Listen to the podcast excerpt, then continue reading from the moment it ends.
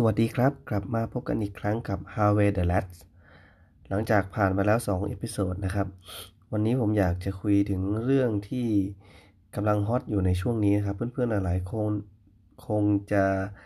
กำลังติดตามอยู่กับข่าวการซื้อขายสโมสรนะครับ แต่ว่า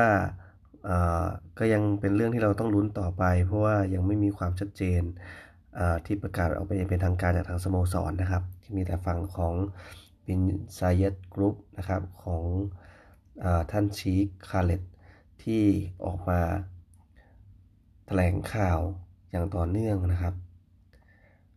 แต่ว่าผมอยากจะย้อนกลับไปในการซื้อขายครั้งก่อนมากกว่า ครั้งนี้เนี่ยเอาไว้เมื่อมีการสรุปเป็นทางการแล้วค่อยกลับมาพูดถึงกันอีกครั้งหนึ่ง แต่ว่าในการซื้อขายครั้งที่แล้วนะครับ ในวันที่ไมค์แอชลีย์ได้ก้าวเข้ามาเทคโอเวอร์ สโมสรนิวคาสเซิลยูไนเต็ดนะครับ ตอนนั้นเนี่ยสโมสรเราอยู่ในตลาดหลักทรัพย์นะครับ แล้วก็ไมค์แอชลีย์ได้ซื้อหุ้นนะครับ ต่อจากท่านเซอร์จอห์นฮอลล์นะครับ แล้วก็หลังจากที่ได้หุ้นส่วนใหญ่แล้วนะครับ ก็ได้ทำการเสนอซื้อหุ้นส่วนที่เหลือนะครับ ตามกฎหมายที่ ถ้าสามารถซื้อหุ้นส่วนใหญ่ได้ต้องเปิดรับซื้อหุ้นส่วนที่เหลือได้นะครับ แล้วก็ถือหุ้นทั้งหมดแล้วนำหุ้นออกจากตลาดหลักทรัพย์นะครับ ซึ่งตรงนี้ทำให้ไมเอชลี่ไม่ต้องเปิดเผยข้อมูล การดำเนินธุรกิจ ต่อสาธารณะนะครับ ตามเพราะว่าเป็นส่วนของบริษัทเอกชนทั่วไปแล้วนะครับ ไม่ได้เป็น Public Company เลยเป็นคำถามที่มานะครับว่า ไมซ์ลี่ซื้อนิโคลสันทำไม ตรงนี้เนี่ยผมอยากจะย้อนกลับไปนิดหนึ่งในการซื้อขายครั้งใหม่นะครับ ที่มีข่าวมาเนี่ยมีแฟนนิโคลสันหลายคนที่อยู่ในที่ประเทศอังกฤษนะครับ ได้พูดถึงว่าการซื้อขายเนี่ยเขาไม่ขอให้ต้องมีเงินมาลงทุนเยอะแยะนะครับ หรือว่าไม่ต้องการบิ๊กเนมไม่ต้องการผู้จัดการทีมระดับ top อะไรเข้ามาใหม่หรอกนะครับเขาขอแค่อย่างเดียวคือ ขอให้ไมค์แอชลีย์เนี่ย ไสหัวไปจากจากเมืองนิวคาสเซิลนะครับทำไมถึงและอ๋อแล้วยังบอกด้วยนะครับว่า ที่เหลือนะครับที่พูดมาตอนต้นเนี่ยคือโบนัสถือว่าเป็นโบนัสแล้วกัน ถ้าได้ก็ถือว่าเป็นโบนัสทำไมเขาถึงคิดกันอย่างนั้นนะครับ เพราะว่าไมค์แอชลีย์เนี่ยหลาย ๆ คนนะครับในวงการฟุตบอลเนี่ยถ้าถ้าเจ้าของทีมเนี่ยครับเข้ามาแล้วก็ไม่มากอบโกยนะครับ ผลประโยชน์จากจากทีมเนี่ยส่วนใหญ่ก็จะถูกเรียกว่าปลิงนะครับ เพราะว่าพฤติกรรมที่เป็นเหมือนปลิงนะครับทำให้ชาว Geordie หลายคนนะครับ ไม่โอเคกับไมค์แอชลีย์มากๆลองมาดูกันนะครับว่าจริง ๆ แล้วเนี่ยพฤติกรรมปลิงของไมค์แอชลีย์เนี่ยเป็นอยังไงบ้าง ตอนแรกเนี่ยผมจำได้ว่าตอนที่เขามาซื้อสโมสรใหม่ๆเนี่ยรู้สึกเหมือน แอชลีย์น่าจะเป็นแฟนของสเปอร์มากกว่าด้วยซ้ำนะครับทำไมไม่ไปซื้อสเปอร์มันซื้อนิวคาสเซิลทำไม แล้วก็เขาได้ให้สัมภาษณ์ช่วงนั้นด้วยครับว่าการซื้อสโมสรฟุตบอลเนี่ยเหมือน ซื้อเพื่อความสนุกนะครับ มา มาซื้อมาเพื่อเหมือนอาจจะเป็น hobby ของตัวเองนะครับ ต้องการ fulfill ความต้องการอะไรบางอย่าง แต่หลังจากเขาได้เทลเวอร์ไปแล้วแล้วดูจากการดำเนินการแล้วดูเหมือนไมค์แอชลีย์ไม่ได้มี passion กับ ทีมฟุตบอลจริงๆด้วยซ้ำนะครับ ไม่เข้าใจด้วยซ้ำว่าการจะดำเนินธุรกิจกิจการทีมฟุตบอลเนี่ยจริง ๆ แล้วต้องการอะไร มันเลยดูค่อนข้างย้อนแย้งนะครับ มีหลักฐานบางอย่างนะครับ ผมไปอ่านจากเว็บไซต์ของของแบรนด์นิโคลสันหลายเว็บไซต์นะครับ ก็จะมีมีการคุยคุยพอสมควรนะครับว่าเอ้ยจริง ๆ แล้วเนี่ยการซื้อสโมสรนิโคลสันเนี่ย มันมีการตะเตรียมเตรียมการมากกว่าการจะซื้อแบบตามโอกาสเหมือนอาจจะมีคนประกาศขายหรือดูแล้วทีมนี้มีแนวโน้มของการจะต้องการลงเงินลงทุนเพิ่มเลยเลยเลยเข้ามา take นะครับ เพื่อที่จะต่อยอด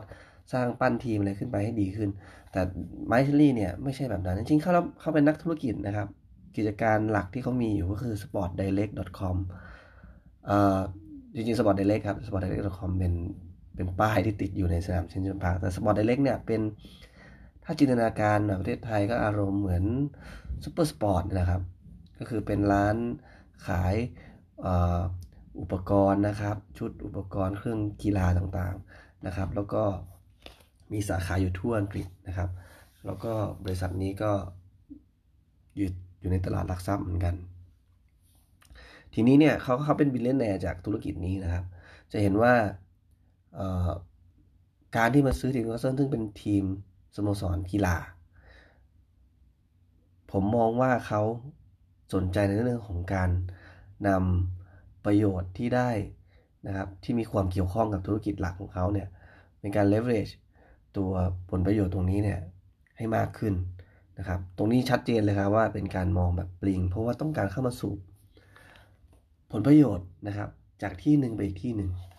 ลองมามองดูกันว่าอะไรที่เป็นหลักฐานที่ทำให้มองว่าเขาตะเตรียมกันมานะครับตัว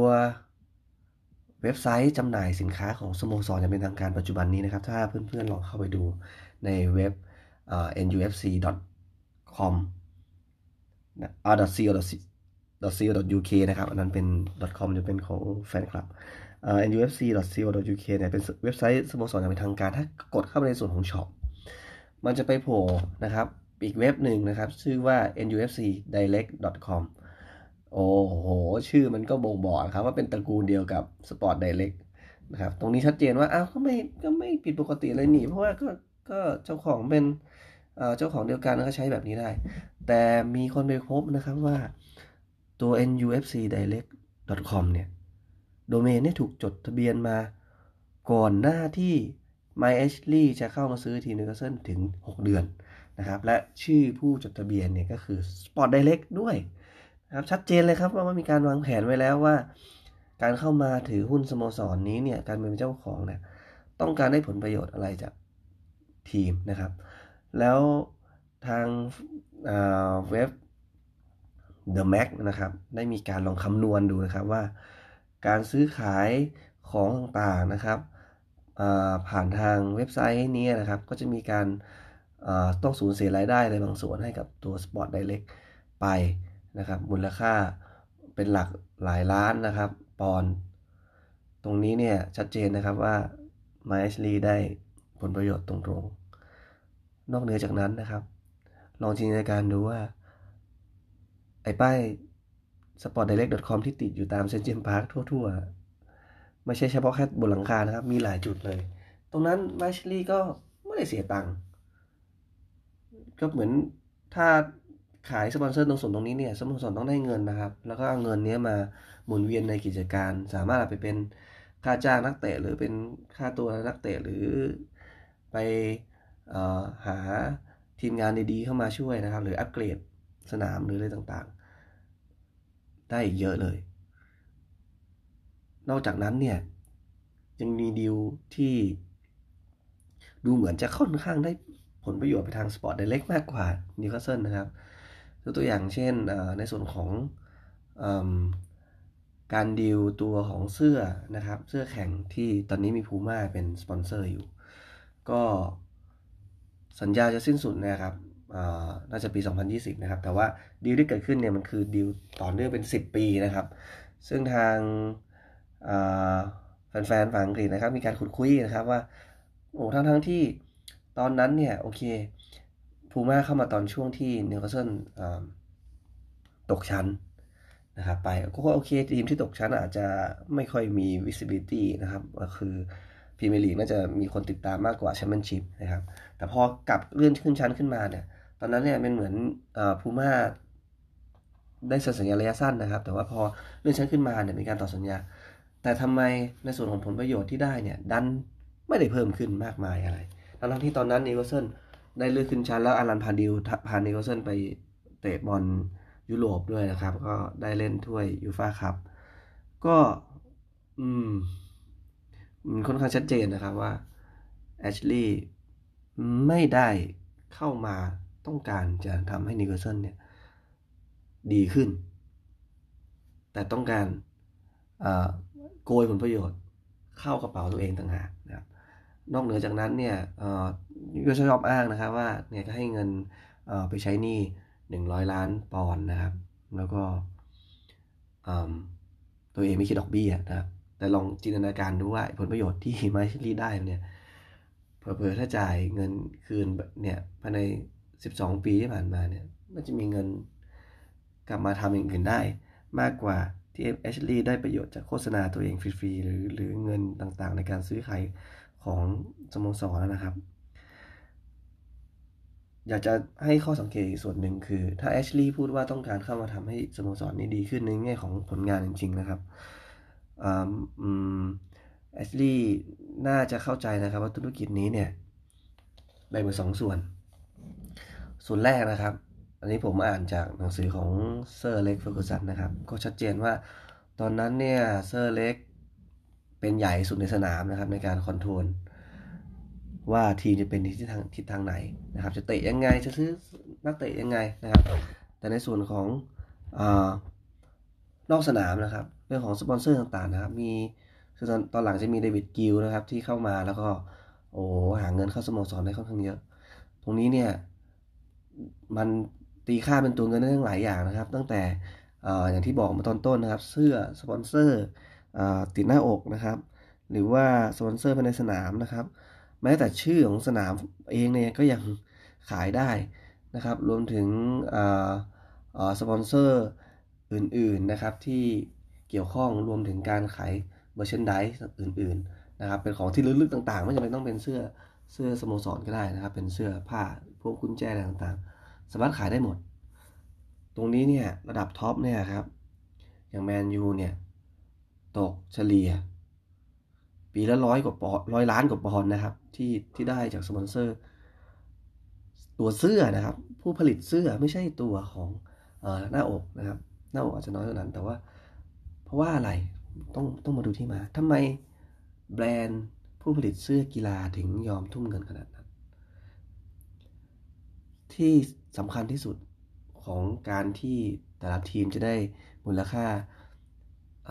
สปอนเซอร์ของเสื้อขนาดนั้นนะก็คือผลงานในสนามครับเซอร์อเล็กซ์เคยบอกนะครับว่า ถ้าเราไม่ชนะนะครับมูลค่าของทีมจะตกลง หมายความว่าทุกสิ่งทุกอย่างขึ้นอยู่กับว่าชัยชนะในสนามจะเกิดขึ้นได้ยังไง งั้นแปลว่า ถ้าผลงานในสนามไม่ดีนะครับ ยังไง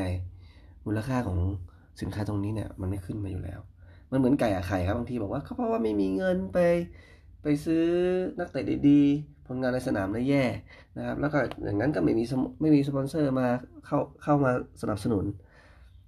แต่ถ้ามองกับกันเหมือนกันครับ ถ้าไม่ลงทุนในส่วนของนักเตะหรือไม่ลงทุนในส่วนของทีม